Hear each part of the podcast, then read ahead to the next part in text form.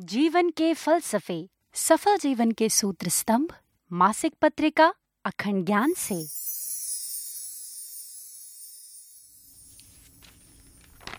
तोल मोल के बोल, जबान संभाल के। पहले सोचो, फिर बोलो, शुभ बोलो। ओफो, अब बोलने के लिए भी नियम। मेरा मुँह, मेरी मर्ज़ी, मैं चाहे कुछ भी बोलूँ और कैसा भी बोलूँ ये सो कॉल्ड समझदार लोग और फिलोसफर्स भी ना सोचा था इस बुक में से प्रोजेक्ट के लिए कुछ मिल जाएगा या कुछ अच्छी कोट्स ही मिल जाएँगी। पर पहले पर पहले पेज नहीं उलझा दिया। अरे शिखर किससे बातें कर रहे हो? यहाँ पर तो कोई भी नहीं है। वाओ हिमांशु तुम व्हाट अ प्लेजेंट सरप्राइज़ तुम कब आए?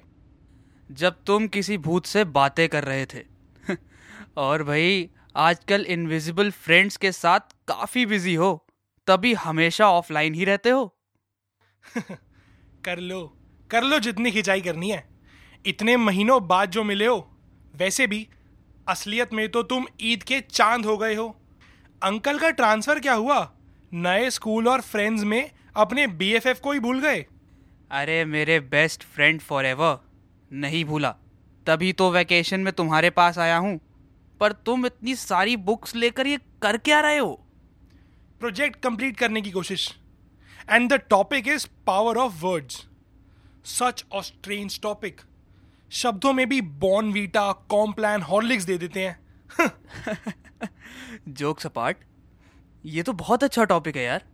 इनफैक्ट हमारे स्कूल में लास्ट मंथ इस टॉपिक पर ही डिबेट हुई थी। I think I can help you on this wow शुरू हो जाओ फिर।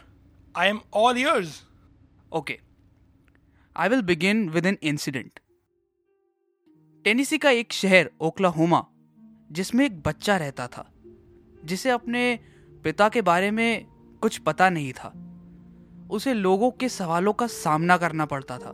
But but he had no answer so उसने तानों, सहानुभूति और सवालों से बचने के लिए लोगों से कटना शुरू कर दिया।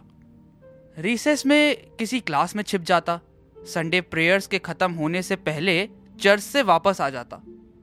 But one day when he was around twelve years old the prayer ended earlier earlier than he expected and he got caught by the new preacher उसे अकेले देखकर पादरी ने उसके कंधे पर हाथ रखकर वही प्रश्न पूछ लिया, तुम्हारे पापा कहाँ हैं? बच्चा बिल्कुल घबरा गया। उसके चेहरे के उड़े हुए रंग को देखकर पादरी समझ गए। उस बच्चे की आँखों में आँखें डालकर पादरी ने कहा wait minute I think I think I know you oh you are the son of God जाओ और उसका दावा करो। उसके वारिस बनो। एंड यू नो वॉट इन शब्दों ने उस बच्चे की अरसे से खोई मुस्कान लौटा दी। Now he used to answer every one boldly I am the son of God do you know वो बच्चा कौन था? वो और कोई नहीं, बल्कि टेनेसी के एक्स गवर्नर बेन हुपर थे, जिन्हें जिन्हें हर कोई जानता है।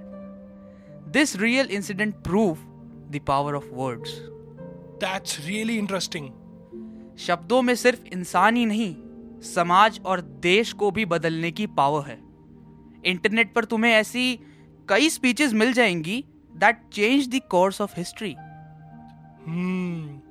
सी थर्टींथ में 1940 को हाउस ऑफ़ कॉमन्स में दिया सर विंस्टन चर्चिल का भाषण है। Hmm, और और ये क्या है? Miracle on ice hub books Google बता रहा है कि ब्रुक्स की प्री गेम स्पीच का ही जादू था। जिस कारण उनकी टीम शक्तिशाली सोवियत टीम को हराकर गोल्ड मेडल विनर बनी।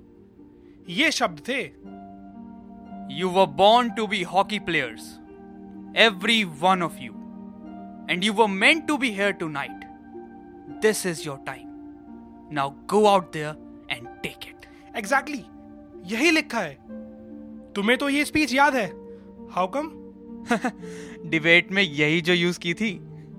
But there's a flip side of the coin also pros and cons of everything you know Okay, give me some instances, please, that I can use in my project. Sikandar और Hitler ने भी तो अपने शब्दों से ही मारकाट मचाई थी सिकंदर के भाषण ने थके हुए सैनिकों को तलवार उठाकर भारतीय राजाओं को हराने की हिम्मत दी और हिटलर के ही शब्दों ने देशवासियों को 60 लाख जूस को मारने के लिए उकसाया। Words have both the power to make as well as break.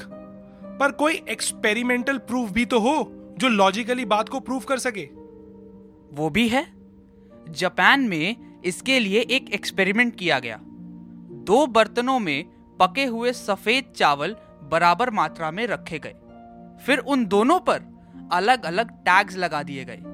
You fool और दूसरा थैंक यू एक क्लास में अब उन्हें रखकर बच्चों से कहा गया कि वे आते जाते उनके सामने वे शब्द बोले। You fool thank you you fool thank you मतलब एक पॉजिटिव और एक negative phrase of words what happened next at the end of the research that is after 30 days the result was an eye opener वो कैसे? Insult किए गए बर्तन के चावल काले, बेकार हो चुके थे और दूसरे बर्तन के चावल पहले दिन जैसे ही सफ़ेद थे। Hence proved our tongue is a double edge sword use it rightly to destroy और to create the decision is all yours indeed हम यही सही चुनाव न करने के कारण नेगेटिव टॉक्स में इंडल्ज हो जाते हैं।